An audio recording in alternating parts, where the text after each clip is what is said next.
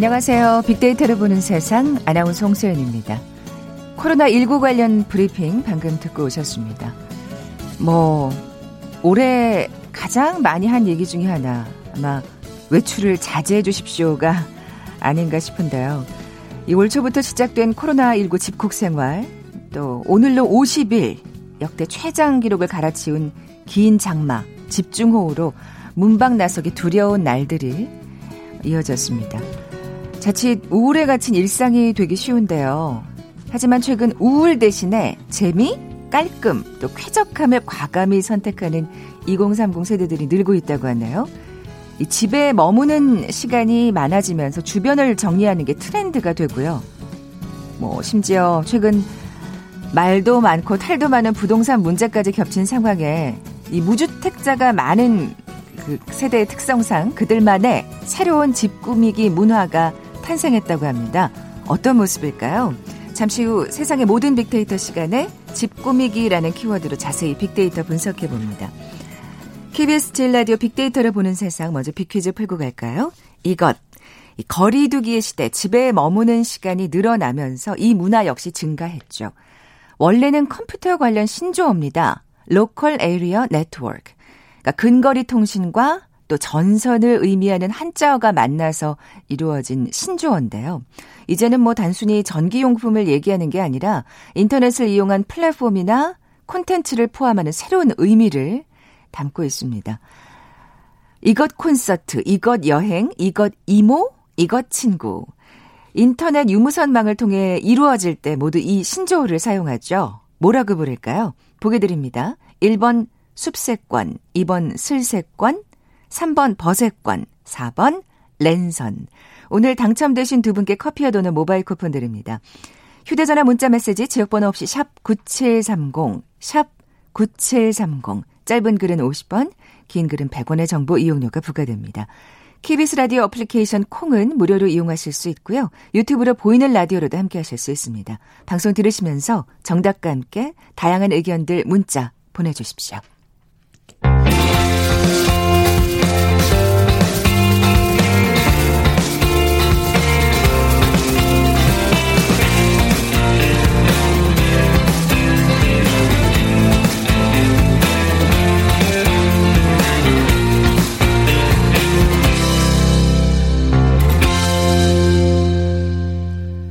궁금했던 모든 화제와 이슈를 빅데이터로 분석해보는 시간이죠. 세상의 모든 빅데이터. 빅커뮤니케이션 전민기 팀장 나와 계세요. 안녕하세요. 네, 반갑습니다. 전민기입니다. 어, 2030 세대들이 집 꾸미기에 열중하고 있군요. 1인 가구가 늘었잖아요. 네. 그 중심에 이제 2030 세대가 있거든요. 그래서 통계청 자료 보면은 지난해 1인 가구가 전체 가구에서 차지하는 비중이 29.8%예요. 이제 세 가구 중 한 가구는 이제 그러네요. 1인 가구라고 봐야겠고요. 지난 2017년에 비교해도 1.3%포인트 증가했습니다. 2010년에 보면 23.9%였거든요. 그러니까 1인 가구가 올해 한 600만 명 정도 찍으면서 사상 처음으로 30% 넘길 예정이고요. 꾸준히 늘고 있는. 네. 예. 그 늘어나는 비중만큼 영향력이 커지고 있는 1인 가구 중심에 말씀드린 대로 20, 30대가 있는 거예요. 그래서 1코노미, 홈코노미 해가지고 이제 집과 어, 경제가 합쳐진 단어잖아요. 이 주인공인 그들에게 이제 집이 단순히 잠자는 곳만은 아니라 예전보다 집을 좀 이왕이면 예쁘게 꾸미고 살고 싶어 하는 그런 욕구들이 이 세대들이 강하더라고요. 더더군다나 뭐 앞서 오프닝에서도 말씀드렸지만 네. 집 밖을 나설 수 없는 상황이 이어지면서 더더욱 심해졌죠. 어, 예. 그 그러니까 이 나의 환경을 좀 기분 좋게 맞아요. 쾌적하게 꾸미고 싶은 욕구가 왜안 네. 생기겠어요. 그래서 뭐 집에서 일도 음. 하고 말씀해 주신 대로 보내는 시간이 길어지다 보니 집을 꾸미는 그런 젊은이들이 상당히 많아졌고 그들에게는 큰 의미를 또 갖게 되는 거죠. 예. 네. 2030 세대들에게 집이란 어떤 의미일까요? 사실 뭐 아, 요즘 또 이 부동산 정책 때문에 정말 많은 맞아요. 얘기들이 오가고 있잖아요. 좀 사실 더더군다나 더 정말 음. 아, 내 집을 갖기는 참 먼 얘기가 돼버린 현실인 그렇죠. 것 같거든요. 그러니까 예. 지금 2030 세대 부모님이 도와주지 않으면 집은 부동산이면서도 동시에 부동산이 아닌 거예요. 왜냐면 이제 몇 년 전부터 폭주하는 주택 시장의 어떤 흐름을 보면은 2030 세대는 대부분 무주택자거든요. 네. 굉장히 힘들잖아요. 그래서 현재 서울 비롯한 수도권의 2030 세대 위한 자가주택은 뭐 거의 없다고 보셔야 되고요. 월급 차곡차곡 모아서 살 수 있는 게 아니죠, 이 집이. 맞습니다. 예. 그래서 앞으로 전세, 반전세, 월세 의도치 않게 이런 것들 선택하면서 주기적으로 어딘가로 옮겨가야 되는 이제 부동산 노마드라고 합니다. 부동산 유목민이란 뜻인데 그런 현실이 좀 이들 앞에 놓여 있는 거고 저도 사실은 그동안 그렇게 살았고요. 음, 음. 그래서 이런 상황에서 집이 오히려 좀 이상과 현실이 공존하는 어떤 삶과 환상의 공간으로 좀 바뀌거든요. 그러니까 어.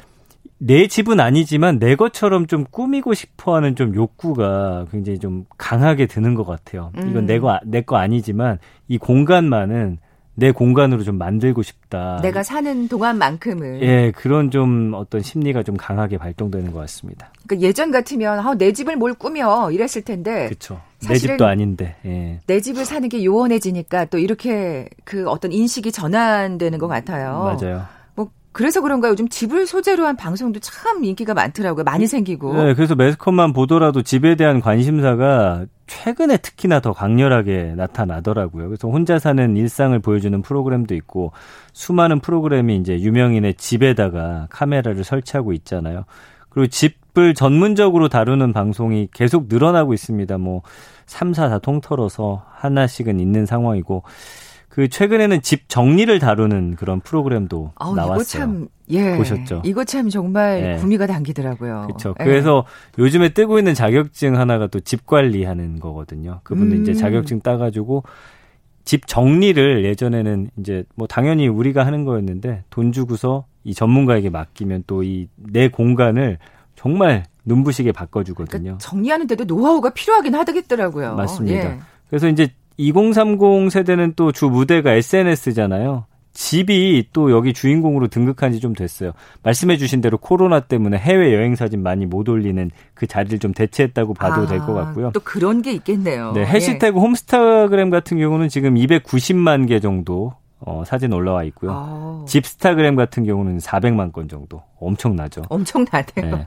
이게 사실은 네. 예전 같으면 다 해외에서 찍은 사진들이었을 뭐 텐데. 뭐 다른 게 있을 수도 어. 있는데 요즘에 좀 유행처럼 또 집 사진 올리는 게 또 많이 올라오다 보니까 예, 예, 예. 그런 일부분을 또 대체했겠죠. 음. 랜선 집들이라는 말이 있잖아요. 직접 가는 집들이가 아니라 사진을 통해서 이 사람의 집을 보는 거예요. 음. 이걸 랜선 집들이라고 하는데 어, 불특정 다수에게 또 내 집을 노출하는 게 일상이 돼버린 상황이고 전혀 이제 그런 게 거리낌이 없군요. 네, 아. 그래서 사실 집하면 우리는 휴식처로 많이 생각했는데 조용한 휴식처인 동시에 나 자신을 드러내는 어떤 취향과 어떤 매개체로 또 피사체로 음. 자리를 잡게 된 거죠. 확실히 이게 정말 그 개념이 다른 것 같아요. 저는 맞아요. 집을 드러내고 싶진 않거든요. 불특정 다수한테. 어, 저도 그래요. 아직까지는. 네, 네. 어, 지금 살짝 또 비퀴즈 정답을 얘기해 주셨는데 네. 어쨌든 이게 사실 이렇게 된 데에는 코로나 영향이 가장 어, 클것 같아요. 강해요. 네. 그러니까 코로나 때문에 이런 또 유행이 그 전에도 있었지만 좀 강하게 지금 유행을 타고 있고요. 일부 직장에서는 재택근무, 뭐 유연근무 시스템 많이 하고 있고 초중고등학교는 휴교령 시행하거나 온라인 계약으로 또 대체를 했잖아요. 그래서 한 가구 내 대부분의 구성원이 집에 머무는 시간이 늘기 시작하다 보니까 이런 변화들 드러나고 있고요. 그러면서 집에 있는 시간이 늘다 보니 집에 대한 관심이 또 늘게 되는 거고 예전에는 못 보고 지나갔던 것들 눈에 거슬리기 시작하면서 야, 음. 우리도 집좀 꾸미자.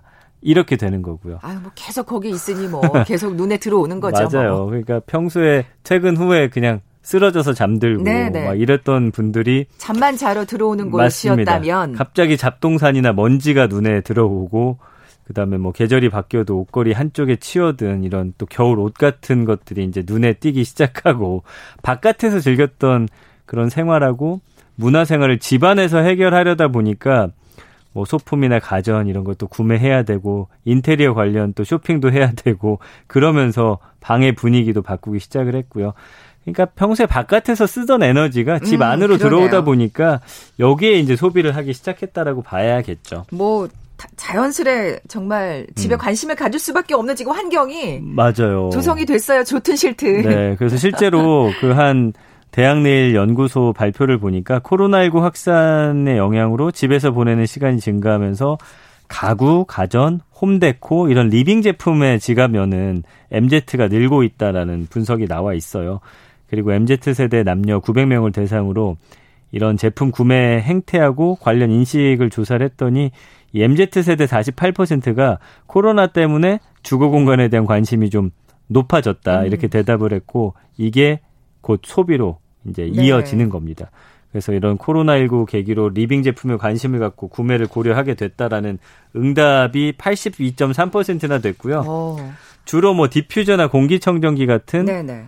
어, 쾌적한 환경을 유지하기 위한 제품 36.7%, 그 다음에 뭐 게임기나 어, 집에서 홈 베이킹 도구 같은 무료한 시간을 때우기 위한 제품, 안마기 같은 편안한 휴식을 위한 제품 이런 데 대한 관심이 굉장히 높아졌다고 합니다. 음, 저도 진짜 정리는 좀 해보고 싶다는 음, 생각이 그쵸. 들 정도니까 우리 또 젊은 세대들은 오죽할까 싶은데 집 꾸미기에 관한 빅데이터 반응도 한번 살펴볼까요? 진짜 말 그대로 집 꾸미기 이렇게 제가 이 분석을 했어요. 언급량이 음. 30만 건이나 됩니다. 집 꾸미기라는 키워드가. 야. 연관어 1위가 인테리어고 네. 2위가 소품이고 4위가 일상이고 5위가 홈스타일링, 6위가 꾸미기, 홈스타그램, 그다음에 카페. 역시 이 홈스타그램 나오는 거 보니까 정말 네. 사진들을 올리고 또 네. 남이 올린 사진에 관심을 갖고 계시는군요. 그리고 네. 일단 예쁘게 꾸미니까 또 보여주고 싶은 거예요. 남들한테 내가 우리 집 이렇게 이쁘게 꾸몄어라고 하면서 올리다 보니까 이런 시, 스타일의 이런 키워드들이 많이 등장을 하고 있고요.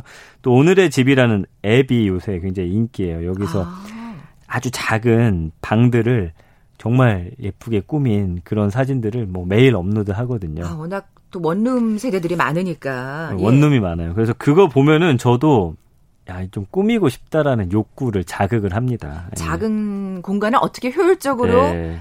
꾸, 음, 그러니까 정리를 하면서 꾸밀 수 있는지 또 그런 걸 팁을 얻을 수 있겠네요. 굉장히 예뻐요. 예전에 뭐 아. 뭐 제가 원룸 살 때는 보면 이제 페트병이 20개 정도 늘어져 있고 막 엉망진창인데 이걸 보면은 아 나도 옛날에 이런 걸 알았으면 혼자 살 때 좀 꾸미고 살았으면 음. 어땠을까 이런 생각이 들더라고요. 그리고 그 12가 조명인데 요즘에 집에다가 조명을 굉장히 신경 쓰세요. 아, 예전보다. 네네. 네. 조명이 중요하죠. 또 사진 찍을 때 조명의 역할이 크거든요. 그 일괄적으로 우리 어렸을 때는 정말 음. 절전된다고 음. 다긴 형광등. 맞아요. 마루에 다, 네. 다 형광등이었잖아요. 네. 이제는 조명도 자기 취향에 형광등. 맞게. 아, 그렇죠. 네. 그래서 그 노란색 불빛. 어, 맞아요. 너무 좋아요. 그래서 네. 감성어 분석 보면은 네. 긍부정 비율이 62.4 대 3.9예요. 부정 비율은 거의 없습니다. 부정 감성어 이렇게 적은 거 진짜 오랜만에 봅니다. 부정 감성어도 어떤 거냐면 횡하다, 힘들다, 불가능하다. 저렇게 꾸미는 게 불가능하다는 거예요. 음, 음. 귀찮다 정도. 긍정 감성어는 예쁘다, 좋다, 잘했다, 귀엽다, 행복하다, 사랑이다. 뭐 이런 식의 음. 표현들로서 집 꾸미기에 대해서 이렇게 긍정 반응이 상당히 많다라는 걸 또 볼 수가 있습니다. 야, 행복하다는지 감성어가 눈에 딱 띄는데 네. 참 이런 데서 지금 우리 젊은 세대들이 음. 이 힘든 뭐 코로나든 뭐 여러 가지로 외부 환경이 힘든데 여기서 행복을 찾고 있구나 네. 하는 생각이 드는데요. 자, 세상의 모든 빅데이터 잠시 라디오 재난정보센터 소식 듣고 나서 이어갈게요.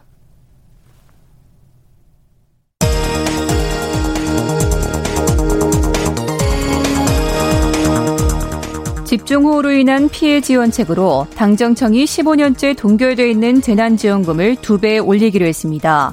수해 복구 지원을 위한 4차 추경 편성은 일단 추후 판단하기로 했습니다.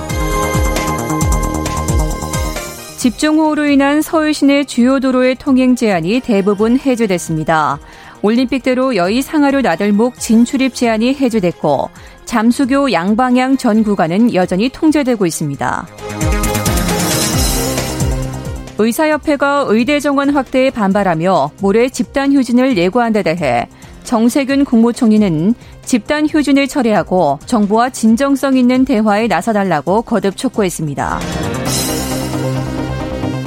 문재인 대통령이 청와대 후속 인사를 단행해 신임 청와대 국민소통수석에 정만호 전 강원도 경제부지사, 사회수석에 윤창열 국무조정실 국정운영실장을 각각 내정했습니다. 정부가 집값 과열 양상을 보이는 수도권과 세종 지역에 대한 점검을 보다 강화하겠다고 밝혔습니다. 고가주택 실거래 조사 결과를 이달 중에 발표하고 국세청 등에 통보할 계획입니다. 정부가 4대 강보의 홍수 조절 기능을 조사하기 위해 민관 합동 조사단을 구성하기로 했습니다. 환경부, 국토교통부, 민간 전문가들이 참여합니다. 서울 숭명여고 교무부장이던 아버지에게 정기고사 답안을 미리 받아 시험에 응시한 혐의로 재판에 넘겨진 쌍둥이 자매가 1심에서 징역 1년 6개월에 집행유예 3년을 선고받았습니다. 미국 민주당 대선 후보인 조 바이든 전 부통령이 오늘 11월 대선에서 부통령 후보로 흑인 여성인 카멀라 해리스 상원의원을 채택했습니다. 택배업계가 이달 14일 택배 없는 날을 운영함에 따라 택배 이용에 주의가 필요합니다. 임시 공휴일인 17일은 정상 근무할 예정이고 편의점 택배도 일부 중단됩니다. 지금까지 헤드라인 뉴스 정원 나였습니다.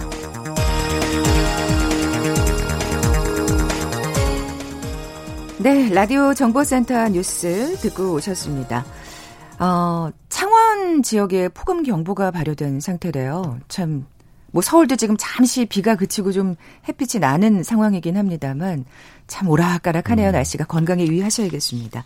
전 팀장님 퀴즈 네. 다시 한번 내주세요. 자, 이건 원래 컴퓨터 관련 신조어입니다. local area network 근거리 통신과 전선을 의미하는 한자어가 만나 이루어진 신조어인데요.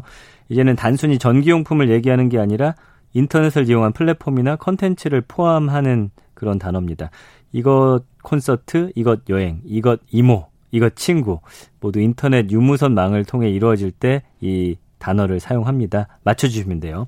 1번 숲세권, 2번 슬세권, 3번 버세권, 4번 랜선. 네, 오늘 당첨되신 두 분께 커피와 도넛 모바일 쿠폰 드립니다. 정답 아시는 분들 저희 빅데이터를 보는 세상 앞으로 지금 바로 문자 보내주십시오. 휴대전화 문자 메시지 지역번호 없이 샵 9730, 샵 9730. 짧은 글은 50원, 긴 글은 100원의 정보 이용료가 부과됩니다. 콩은 무료로 이용하실 수 있고요. 유튜브로 보이는 라디오로도 함께 하실 수 있습니다.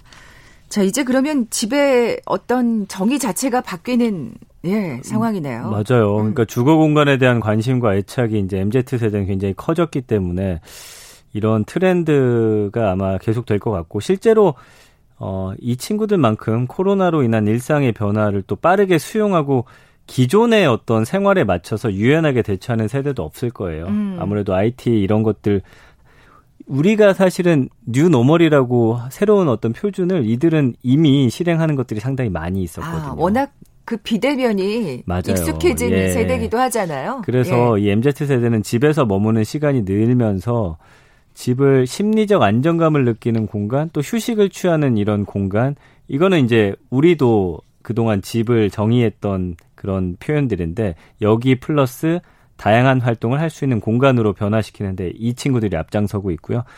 예를 들어서 이제 빨래하고 건조대만 있었던 베란다 공간에 테이블 두고서 바나 카페처럼 이제 꾸미기도 하고요. 아, 이거 진짜 그 집 관련 프로그램 보면 항상 그쵸. 나오더라고요. 예. 그리고 자투리 공간을 활용해서 작은 오피스룸을 또 만들기도 하고 집의 공간을 나누는 파티션도 요새 인기래요. 아, 그래가지고 워낙 작으니까 예, 공간 분리. 네네. 예.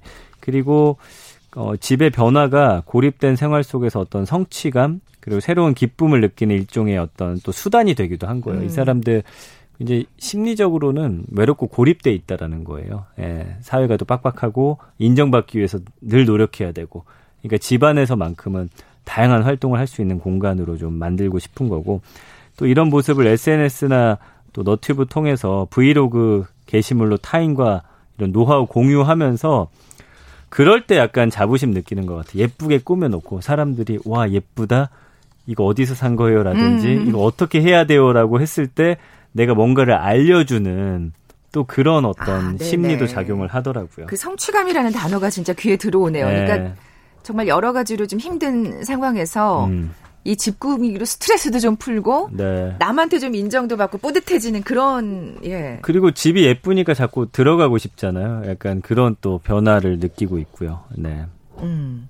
뭐 대세라고 볼 수 있겠네요. 맞아요. 그래서 집구기가 요즘에 대세가 됐고요.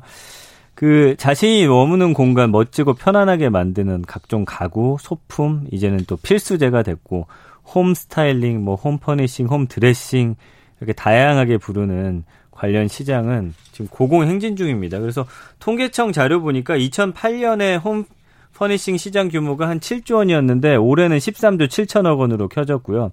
2023년에는 무려 18조가 어. 될 거다. 이런 예상이 있더라고요. 그래서 이용자가 자발적으로 업로드한 집 관련 사진, 글 이런 거 보면서 또 아까 말씀드린 그 living 플랫폼 앱이 있잖아요. 이 앱 같은 경우는 2017년 8월에 누적 거래액이 한 100억 원이었는데 2019년 12월 기준으로 보니까 3,500억 원. 음. 2년 사이에 한 35배 증가했거든요. 이만큼 집에 대한 관심이 늘었다라는 걸 알 수가 있고 지난번에 한번 소개해 드렸는데 그 우리나라 가구 회사들도 시가총액이 막 쭉 올라가고 그러니까 네. 집 꾸미기 열풍이 어느 정도인지 알 수가 있는 그런 데이터들이 상당히 많이 존재를 합니다. 게다가 또 요즘 세대들은 돈 안 들이고 네. 맞아요. 그 뭔가 이렇게 직접 만들어 가지고 또 인테리어를 하더라고요. 돈을 뭐 아예 안 들이는 거 아닌데 한때 유행했던 게 페인트 칠 직접 하는 거예요. 네, 네. 그래서 백화점 가면은 요즘에 이 유기농 페인트, 친환경 페인트를 파는데 막 색깔이 굉장히 다양하고요. 어, 예쁜 색들이 많습니다. 그거를 직접 해서 또 사진 올리고, 음. 그다음에 뭐 시트지 같은 거 잘라 붙이는 거를 직접 하고, 그 혼자 사는 프로그램에 한 여자 연예인도 나와가지고 그런 것들 웬만한 건 다 혼자서 스스로 하는 거 보여주면서 굉장히 또 호응이 좋았었거든요. 멋지더라고요. 예. 네, 그래서 이런 셀프 인테리어에서 한 발 더 나아가면은 사실은 또 거의 전문가의 영역까지 본인 스스로를 또 어, 능력을 또 향상시키는 음. 그런 젊은이들도 상당히 많아요. 그래서 최소 비용으로 최대 효과를 얻으려는 이런 시도가 입소문 타고서 비슷한 심정의 사람들의 마음을 아주 자극하고 있다 이렇게 봐야겠습니다. 네. 그런 데다가 워낙 또 그렇게 스스로 할 수 있는 제품들이 꽤 많이 는 것 같아요. 맞아요. 주변에. 예. 이게 가능해진 게 사실은 물건도 많아졌고 가격이 싸졌기 때문이거든요. 그래서 가구 구매부터 전문 시공까지 포괄하는 이 셀프 인테리어 보편화 중심에는 그 한 공룡 브랜드가 있습니다. 네. 스웨덴에서 넘어온 가구 회사죠. 예, 아이로 시작하는 그 회사. 다들 아실 겁니다. 예, 2014년 12월에 한국에 들어왔는데 그 국내의 어떤 living 시장을 완전히 바꿔놨죠. 그래요. 이것도 진짜 완전 인식이 전환된 또 계기였던 맞아요. 것 같아요. 그, 그 전만 하더라도 가구는 뭐 TV, 냉장고 한 번 사면 망가질 때까지 잘 바꾸지 않았거든요. 그렇죠. 좀 비싸고 튼튼한 거 사가지고. 네. 예. 근데 이제 대량 생산하고 DIY가 만나가지고 이 업체가 탄생을 했는데 산뜻한 디자인에 부담 없는 가격대 또 다양한 제품군 사람들 마음 사로잡았죠. 주말에 여기 고양시에 있는 여기 가면 줄을 엄청 길게 서 있고요. 아. 가면 또 꾸미고 쉽게 만들어 놨어요. 어, 이거 생각보다 안 비싸네 하면서 사게 아, 되거든요. 네, 네. 그래서 가구가 패션 아이템처럼 기분 상황에 따라서 자주 바꿀 수 있는 영역으로 이제 자리매김을 한 거고요. 국내 가구도 살아남기 위해서 변신 전략을 짜고 그쵸. 또 여러 가지 예, 경쟁을 하다 보니까 더 좋은 아이템들도 많아졌고. 워낙 뭐 매출이 맞습니다. 늘었잖아요. 그래서 이렇게 또 꾸미기가 수월해진 측면이 있습니다. 네. 그 사실 진짜 국내 가구들도 변신해야 돼요. 왜냐하면 진짜 이 회사가 정말 엄청난 매출을 기록하고 지금 있더라고요. 보면요. 여기가 어 진출 이전에 국내 가구 판매액이 한 4조 원대였는데 2018년에 7조 5천억 원을 넘었고요. 그 2019년에 이 회사 매출이 5천억 원인 점을 고려하면은 이 회사가 들어옴으로 인해서 국내 가구 판매액도 함께 늘어났다는 아, 그렇군요. 거예요. 그래서 일반인들의 어떤 어, 가구를 구입하는 성향이 굉장히 높아졌고, 음. 그다음에 리모델링도 요새 많이 하잖아요. 그리고 집 전세로 들어가더라도 내 집처럼 꾸미길 또 원하는 분들도 많고 그러다 보니까 리모델링 시장 규모가 2015년에 28조였는데 올해는 41조 정도 된다고 해요. 아. 그러니까 여러 가지 이런 변화들이 집 꾸미기를 좀 가능하게 해줬고 또 관심을 갖게 해준 측면입니다. 뭐가 저 주의해야 될 점이라든지 단점이 있을까요? 좀 짚고 넘어가죠. 예. 그러니까 이게 유행처럼 또 따라하다 보면은 단점이 생겨요. 돈은 돈대로 쓰고 네네. 네. 또 생각처럼 예쁘게 안 나오기도 하고 그리고 아까 말씀드린 대로 스스로 하는 인테리어 같은 경우는 처음 하는 경우는 실패 확률이 상당히 높대요. 그러니까 음. 이거 하기 위해서는 연예인들 보면은 또 그 나무 같은 거 목공소 가서 또 연습 충분히 하고 페인트질 같은 것도 해보고 이걸 하셔야 되는데 아, 그렇군요. 그냥 장비 사가지고 무턱대고 시작하면은 또 실패할 확률이 굉장히 높기 때문에 이거는 좀 조심을 하셔야 돼요. 그리고 누군가 보여주기 위해서 이 인테리어 SNS용으로 하기 시작한 분들은 또 거기서 나오는 부작용들이 상당히 많거든요. 그렇죠. 결국에는 자기 자신을 위한 집 꾸미기가 돼야지. 맞습니다. 보여주기 위한 거는 또 오래 가지 못하겠죠. 그게 본질입니다. 예. 네. 자, 지금까지 세상의 모든 빅데이터 빅커뮤니케이션 전민기 팀장과 함께했습니다. 고맙습니다. 네, 감사합니다. 자, 오늘 빅퀴즈 정답은 4번 랜선이었죠. 커피와 도넛 모바일 쿠폰 받으실 두 분입니다. 2763님, 조용하게 나와 주변을 돌아보는 긍정적 시간인 것 같습니다. 그리고 4591님, 외국어를 배우고 있는데 외국에 한국어를 배우고 싶어 하는 랜선 친구가 많더라고요 하시면서 정답 보내주셨어요. 두 분께 선물 보내드리면서 물러갑니다. 빅데이터로 보는 세상 내일 뵙죠. 고맙습니다.